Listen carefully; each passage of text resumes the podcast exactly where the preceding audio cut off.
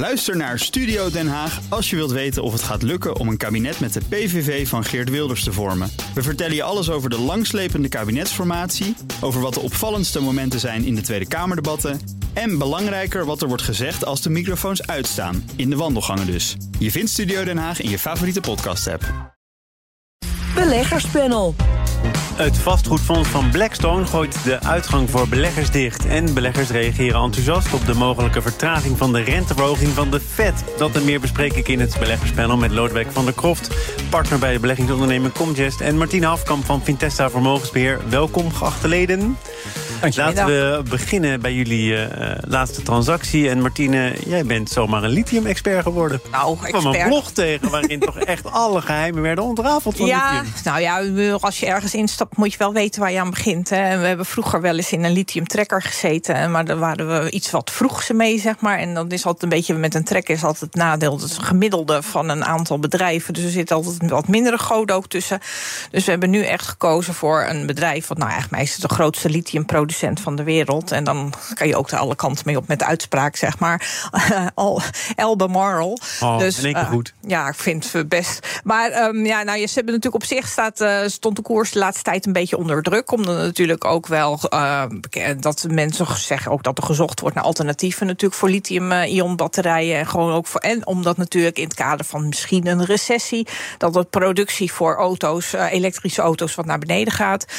maar bijvoorbeeld Toyota, die heeft dan ook net gezegd, nou, we gaan langer door met hybride dingen, auto's zijn dingen. Dus uh, omdat, uh, omdat er zoveel tekort is aan lithium. Maar kijk, dat is. Dat is een beetje het punt. Hè. Er is geen tekort aan lithium in de wereld, alleen wel aan de raffinagecapaciteit. Ja, en het mijnen, dat heeft nogal wat consequenties. Nou, dat mijnen, dat wil niemand, uh, zeg maar, in Europa wil niemand dat echt dichtbij hebben, omdat het heel erg vervuilend is. Op dus... naar China. Nou, nou ja, daar, daar, wordt natuurlijk heel veel geraffineerd ook al. En uh, er is precies één lithiummijn in de Verenigde Staten. Die wordt dan gerund door Abel Marble. Marble. En dus op die manier uh, probeer wel gewoon te kijken van wat is nou... Kijk, en, en dat is dan weer in de energietransitie... dat iedereen toch wel gaat zeggen van... nou, misschien moeten we dicht bij huis toch ook iets doen. Maar ja, bedoel, in, in het kader van natuurlijk het hele groene gebeuren... leek het ons wel een handig plan om dan toch... dus niet in een lithiumtrekker, maar in een individueel bedrijf te zitten. Duidelijk. Ja. Lodewijk, wat stel jij er tegenover? Nou, afgezien van het feit dat ik iedere maand natuurlijk voor mijn eigen pensioen uh, bijkoop, uh, uh, maakt niet uit wat de beurs heeft gedaan in de afgelopen periode. Um, hebben we voor onze Europese portefeuilles hebben we relatief weinig gedaan de afgelopen periode, omdat we denken dat het wel weer vrij hard is opgelopen. niet zo heel lang geleden was ik ook in de studio en toen hadden we het over het optimisme wat ja, in ieder geval bij Martijn Roosmuller en bij mijzelf op dat moment de kop opstak. Omdat iedereen zo negatief was. En als je dan kijkt wat er in die afgelopen periode bij is gekomen, dan zullen veel mensen toch uh, wat, met wat minder negativisme naar de beurs kijken. Hoort een beetje bij het einde van het jaar, toch? Een eindejaarsrally. Of dat... blijven we dat maar roepen en komt het dan vanzelf? Nou ja, dat is wellicht ook een self-fulfilling prophecy. En misschien is de eindejaarsrally wat eerder begonnen dan uh, wat hij normaal gesproken in november, december doet. Um, maar feit is dat de Europese MSCI Europa-index dus uh, min 5% year-to-date staat. Onderliggend is er wel heel veel, zijn er wel hele grote verschillen. Uh, alles wat value is, heeft het relatief goed gedaan. Is goed blijven liggen. Maar alles wat ook maar enigszins uh, op groei lijkt, heeft het veel zwaarder gehad. En zit nog steeds op een min van min 15 Ah, maar Powell heeft zijn best gedaan volgens mij een paar dagen geleden. Gaan we het erover hebben. Nu eerst naar Blackstone. Amerikaanse investeringsreus meldde donderdag dat het vastgoedfonds Bright de opname zal beperken. Beleggers wilden in november meer stukken verkopen dan volgens de voorwaarden is toegestaan. Martine, dat is niet nieuw, hè, dat er voorwaarden worden gesteld aan het aantal mensen dat zich mag terugtrekken. Ja, nou ja, dat is ook logisch. Als je een fonds hebt wat in illiquide uh, materiaal uh, belegt, dan kan je natuurlijk niet zo, dan kan je daar geen dagelijkse beurskoers voor maken, zeg maar. Dat kan wel, maar dat, als er dan meer uittreders zijn dan dat er geld binnenkomt, ja, dan wordt het een beetje lastig. Maar misschien hebben mensen dat toch een beetje uit het oog verloren op de nou, manier. Ja, nee, in dat dit ze in vastgoed belegden via dat fonds. Nou ja, als je het goed is, uh, verdiep je toch een, enigszins van tevoren in waar je in belegt, lijkt mij. En dit is ook een fonds, het is niet voor echt een kleine man, zeg maar. Want het minimum inleg is 1 miljoen. Dus het, dan mag je al helemaal verwachten dat je daar toch wel enigszins je huiswerk voor doet. En nou ja, natuurlijk de marktomstandigheden zijn wel een beetje veranderd. Natuurlijk met hogere rente. Nou is dit, bedrijf, dit fonds wel echt conservatief gefinancierd. Maar ja, als je dan zeg maar uitstroom moet gaan financieren met leningen tegen een hogere rente, dan is dat niet zo handig. Ja, want ze hebben gezegd, als je van je stukken af wil, alles met mate, maar dan kopen wij het van je terug. En die wilden er meer mensen, dat volgens de voorwaarden was toegestaan, toch dat fonds ja, ja, je hebt natuurlijk heel veel meer van dat soort constructies. Hè. Ik bedoel, je hebt in eigen land heb je ook met de Triodos-certificaten daar van alles over. Fijn dat je het even noemt. Ja, ja daar zijn nee, nog maar, mee bezig. Nee, ja, maar Bedoel, dat is veel vaker. En dat was vroeger natuurlijk met de Rabo-ledencertificaten was het ook hetzelfde. Dus het is gewoon, ja, bedoel, dat weet je op het moment dat je in niet zo liquide spullen zit. Nou ja, vastgoed is per saldo natuurlijk niet iets wat je morgen kan verkopen. En dan zit uh, Bright zit dan echt wel in woningen, maar ook in uh, datacenters. Ehm, nou, ze hebben dan net een verkoop gedaan van in eh, Las Vegas. Maar op zich. Ja, gokresort ging het om. Ja, ja. Maar wil het dan toch zeggen dat zij ook hun portefeuille aan het inkrimpen zijn om nou, ze hebben vertrekkers mogelijk te maken? Nou, dat is, een, dat is een heel toevallige combinatie. Want nou, ja, op zich zou, lijkt me sterk dat ze vorige week donderdag dat opeens bedacht hebben dat ze dan dat vandaag verkocht hebben, zeg maar. Dat gaat wel heel snel. Dus dat is niet zo. Maar als je gewoon uh, wat verder kijkt, hebben we eigenlijk de afgelopen tijd juist heel veel meer vastgoed gekocht. Ja, maar ze hebben al sinds de zomer hebben ze meer mensen die aangeven eruit te willen dan erin komen. Dus wat dat betreft weten ze al een paar maanden dat er wel iets moet gebeuren aan de portefeuille. En ze hebben ook altijd duidelijk gecommuniceerd dat er uh, ja, uh, beperkingen zitten. Maar, maar jij zegt in de dus wel dat er is een relatie tussen het verkopen van die gokresort, het minderheidsbelang ja, dat, dat, dat, dat kan, bijna, het kan bijna niet anders dat ze daar sinds de zomer eh, mee bezig zijn geweest om dat te realiseren. Um, en ja, zoals Martine zegt.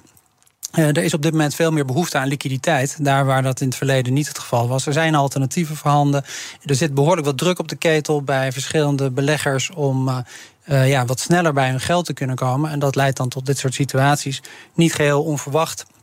Wat nog moet gaan gebeuren is alle private equity financieringen die de afgelopen jaren zijn gedaan. En waarvan toch ja, verhoudingsgewijs veel beleggers erin zitten met een vrij kort track record. Die zich niet voldoende realiseren dat het toch heel lastig is om dat weer te liquideren als je toch geld nodig hebt. Daar komen brokken van. Daar komen brokken van. Dat hebben we in Engeland gezien. Toen de uh, rente plotseling omhoog ging. En uh, Britse pensioenfondsen, die toch echt wel lange termijn belegd zijn, geconfronteerd werden met allerlei uh, verplichtingen. die snel gefinancierd moesten worden. En toen moesten ze ja, op verschrikkelijke niveaus moesten ze liquideren. Maar dat, dat zie je nu ook. Hè. De hypotheekrente in Amerika is behoorlijk opgelopen. Meer dan verdubbeld in een paar maanden tijd. En ik begreep toch dat beleggers zich heel veel zorgen maakten over tegen welke waardering dat vastgoed dan op de balans van Blackstone stond, Martine. Ja, maar ja, dat is dan natuurlijk met een closed-end fund. Als je dan gewoon, dat is in principe, je kan natuurlijk niet op de secundaire markt van je stukken af. Dus je kan ook niet zo heel snel heel ver onder de intrinsieke waarde ervan af. Dus dat zou op zich juist wel weer een steun moeten zijn uh, onder de koers, zeg maar. Maar ja, het is. Uh, Kijk, het is met dit soort fondsen altijd een beetje het gaat goed zolang het goed gaat. En als iedereen gezellig, uh, zeg maar, uh, zoals het afgelopen jaar het geval was, dat de beurs omhoog gaat, nou, dan, dan is iedereen op zoek naar rendement. En ze leveren, zeggen ze zelf ook nog steeds, een bovengemiddeld rendement. Ehm, ja, ja, dan, nou, zeggen ze dat zelf of blijkt dat gewoon uit de nou, cijfers? ja, als je uit de cijfers blijkt ja, tot nu toe ook nog. Ja, als, nee, je, daarom. als je het niet dagelijks waardeert, ja. dan uh, heb je daar natuurlijk geen last van. Ik, ze zeggen dat ze plus 9% hier to date hebben gedaan. Maar ja, die, die woningen en die uh, gebouwen zijn echt niet uh, elke dag opnieuw gewaardeerd. Dus nee, want als je dat is natuurlijk. En het is niet het enige fonds. Hè. Je hebt ook al Starwood, wat natuurlijk hetzelfde heeft gedaan. En dan krijg je natuurlijk weer de uitstraaleffecten. Als je dan wat verder kijkt, dat natuurlijk door het hybride werken, dat er ook gewoon echt op grote schaal weer afscheid genomen wordt van kantoorruimte. en er zijn natuurlijk ook de verhalen van ook in New York, dat daar de, wel dat er heel veel zeg maar. Maar er worden uh, allerlei historische interessante parallellen getrokken met de kredietcrisis, met 2008. En dit is een veegteken en wacht maar wat er allemaal nog komt. Is dat iets te somber of uh, zou het inderdaad het begin van heel veel meer ellende kunnen zijn? Nou ja, het hefboomeffect uh, van 2008, 2009, dat zit hier dan niet in, omdat het conservatief gefinancierd allemaal is. Maar het geeft wel aan dat het systeem piept en kraakt. En uh, dat ja, zolang de centrale banken hun rente blijven verhogen, zal die druk op dit soort beleggingen natuurlijk toenemen. En uh, ja, zoals eh, Warren Buffett zegt, het uh, only when the tide goes out that you can see who's swimming naked. En dat geldt hier voor die liquiditeit van dit soort beleggingen ook. Maar nu willen er heel veel mensen uit, meer dan eruit mogen. Dat wordt dan bekend. De uitgang wordt afgeknepen. Is dat op zich dan weer een effect dat zichzelf versterkt en de paniek kan vergroten? Helpt niet, nee. want ja, nu gaat natuurlijk iedereen door zijn portefeuille lopen om te kijken hoeveel risico je loopt op gebrekkige liquiditeit. Ja, en dan, ja, dat is net alsof iemand brand roept in een bioscoop. Dat pakt over het algemeen niet goed uit. Is dat zo, Martine? Ja, nou ja, dat is natuurlijk. Uh, bedoel, en dat heb je ook wel vaker gezien in het verleden. Ik bedoel, dat is inderdaad, om dan in het thema brand te uh, blijven, dan is het soms waar rook is, is vuur, denken heel veel mensen. En uh, nou, dan zal er wel weer wat meer aanmeldingen komen. Maar ja, dan blijft het feit dat het nog op dezelfde voorwaarden waarschijnlijk dan. Je kan opnieuw je stukken gaan aanmelden. Maar de kans dat je er dan uitkomt is ook niet zo heel groot natuurlijk. We gaan naar deel 2 van dit panel. BNR Nieuwsradio. Zaken doen. Thomas van Zeil. Met misschien wat optimisme. Lodewijk van der Kroft en Martine Hafkamp zijn hier. Beleggers reageerden enthousiast op de speech van Jerome Powell, de president van de Fed. Want in zijn toespraak suggereerde hij de renteverhogingen te willen vertragen. Uh, leidde dat inderdaad tot een feeststemming, Martine? Nou, dat konden we wel zeggen. Terwijl het eigenlijk niks nieuws was. Want het was al een paar keer eerder aangegeven. Niet alleen door Powell, maar ook door anderen. Dus dat, het, uh, dat ze nu toch wel eens een beetje willen gaan kijken. om de effecten van de renteverhogingen uh, in de economie. dat een beetje uit te laten laten werken. Maar ja, aan de andere kant heeft zij die daarbij weer van... nou, het kan ook nog wel dat we wat langer doorgaan met renteverhogingen. Dus dat zeg maar de terminal rate, zoals dat zo mooi heet... dat die misschien wat hoger kan liggen dan waar nu van uitgegaan wordt door de markt. Dus ja, maar beleggers wilden zeg maar, toen ze met de speech wilden ze in ieder geval alleen maar de positieve kant zien. En dat zag je natuurlijk vooral in de technologiebedrijven dan. Uh, want de Nasdaq die ging met meer dan 4% omhoog. Dus de groeiaandelen, om terug te komen op wat Lodewijk net zegt... Eh, die zien toch ook weer licht aan het einde van de tunnel? Ja, nou ja, bedoel, ik heb er nooit geen licht gezien. En jij zeg niet? Maar. Nee, je dan kan je redden. ja, nee, maar als je gewoon ziet, het is natuurlijk wel fijn. Kijk, het, wat beleggers nu hebben, is dat ze veel meer kijken naar de huidige winsten. Dat ze daar blijer mee zijn dan met toekomstige winsten. En dat zie je dan natuurlijk in groeiaandelen. Maar als je dan denkt van nou, het einde zal van die renteverhogingen zou wel eens een beetje in zicht kunnen komen. Of we weten een beetje zeg maar, een punt op de horizon van hoe ver het moet worden. Dan kan je weer verder kijken. En dan kan je weer opnieuw de waardering uh, zeg maar, uitvoeren. Is er is iets te eenzijdig eh, geoordeeld over die speech van Powell? Want hij zegt inderdaad, nou, we zouden ook wel eens wat langer door kunnen gaan. En eerder heeft hij natuurlijk uh, uitdrukkelijk gezegd... we moeten niet de fout maken te vroeg te stoppen. Dus het is maar net wat je wil horen? Uh, dat is zeker waar, maar aan de andere kant was het sentiment was vrij negatief. Dus ja, als er dan een uh, lichte verbetering in het sentiment optreedt, dan is het uh, een beetje de, de tweede afgeleide, de verandering van de verandering waar mensen naar gaan kijken. Um, ja, en dan was de inflatiecijfers, die zagen er allemaal beter uit zei het een heel klein beetje. Um, en de verwachting is dus dat uh, de Amerikaanse centrale banken, mogelijk ook de ECB, slechts met 50 basispunten de rente gaat verhogen bij hun komende vergadering. Wat nog altijd wel 50 basispunten is. Wat nog wel 50 basispunten is, maar uh, al in de, in de markt verwerkt zou moeten zijn. Uh, 14 december komt de Fed en de dag later zou dan de ECB met haar aankondiging moeten komen. Oh, en hoe gaat die aankondiging eruit zien? Nou, dat zou dus de kans is aanwezig dat dat ook 50 basispunten wordt, omdat dat ook nog steeds als een, nou ik geloof dat de terminologie een robuuste stap zou zijn.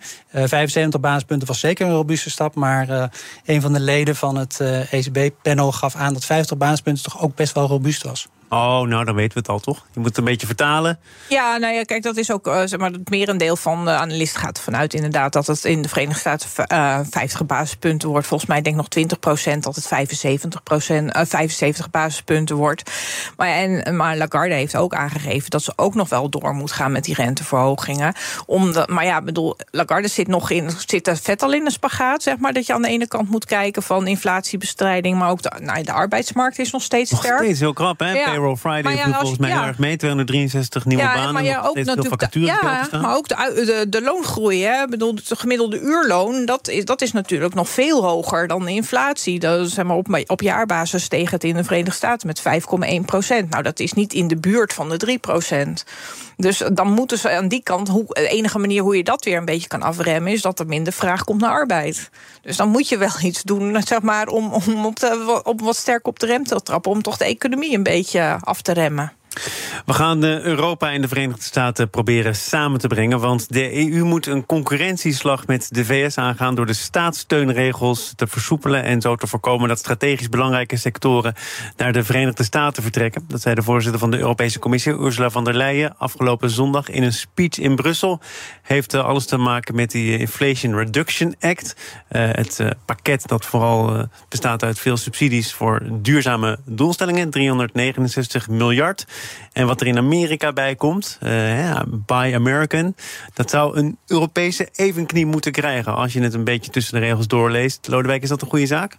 Um, nou ja, er spelen twee dingen door elkaar heen. Enerzijds heb je dus het, de energieproblematiek waar Europa duidelijk in een andere situatie zit dan Amerika. Waarvan de Amerikanen eigenlijk gebruik maken van de situatie om ja, productie terug naar Amerika te halen. Om je een beeld te geven daarvan.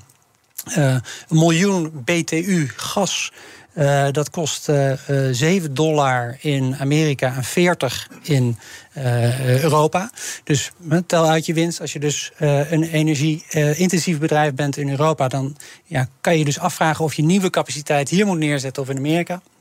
Ik denk dat het antwoord op de vraag snel geformuleerd is. En tegelijkertijd zie je dat die Inflation Reduction Act, wat eigenlijk een Inflation Increase Act zou moeten heten, maar dat verkoopt wat minder goed.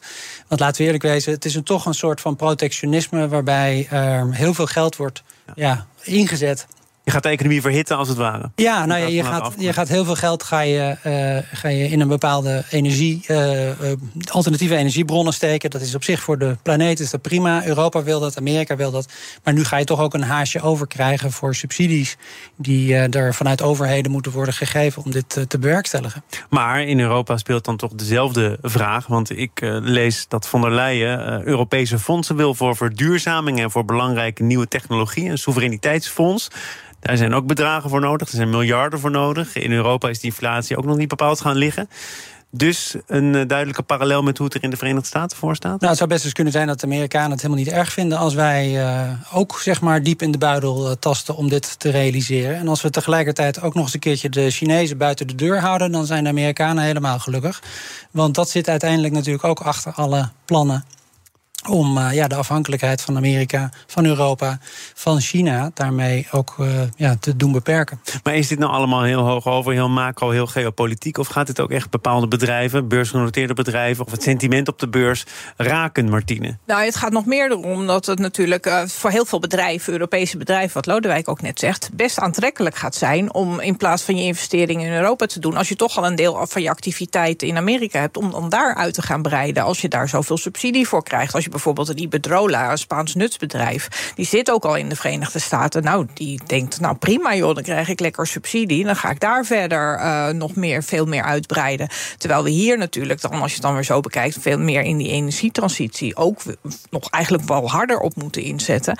Dus ja, dan is, dan is het wel jammer als het dan daarheen gaat. Maar je krijgt natuurlijk een beetje. Kijk, Washington kan in één keer een heel bedrag toewijzen, zeg maar. En in, in Europa heb je toch al heel veel kikkertjes die in, in, de, in, de, in de kruiwagen moeten blijven zitten. En iedereen heeft daar toch wel een beetje andere ideeën over. En als je dan, bedoel, je kan naar die chips kijken bijvoorbeeld. Nou, met pijn en moeite gaan we misschien een beetje proberen 300 miljoen als eerste stapje bij elkaar te krijgen van hele grote investeringen die we willen gaan doen. Terwijl in de Verenigde Staten is het gewoon in één keer van die kou mijn planken. En dan gaan er gewoon miljarden eruit. Dus de versnippering in Europa is bepaald geen voordeel, Lodewijk. Nee, dat, helpt niet.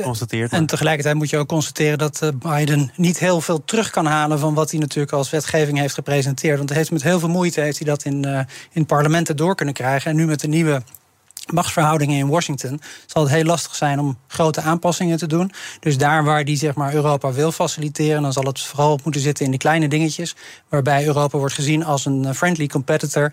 En uh, derhalve onderdelen die Europese bedrijven vanuit Europa produceren en leveren aan Amerika, wel degelijk zouden kunnen vallen onder die gunstige regelingen. En jouw, jouw eerdere opmerking, namelijk dat het bepaald niet de inflatie reduceert, eerder aanwakkert.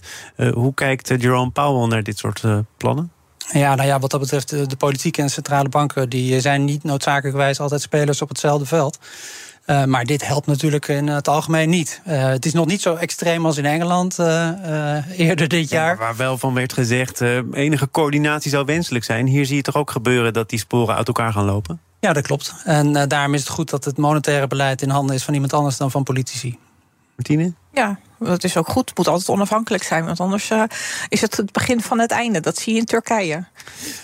Maar daarover wellicht een volgende keer meer. Lodewijk van der Kroft was hier, partner bij beleggingsonderneming Comgest... en Martine Hafkamp van Vintessa Vermogensbeheer... de leden van onze beleggerspanel. Dankjewel. Beleggerspanel wordt mede mogelijk gemaakt door Annexum. Al meer dan 20 jaar de aanbieder van vastgoedfondsen.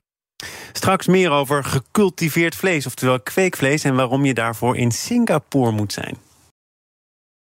Ook Diana Matroos vind je in de BNR-app. Ja, inderdaad. Je kunt live naar mij luisteren tijdens de Big Five.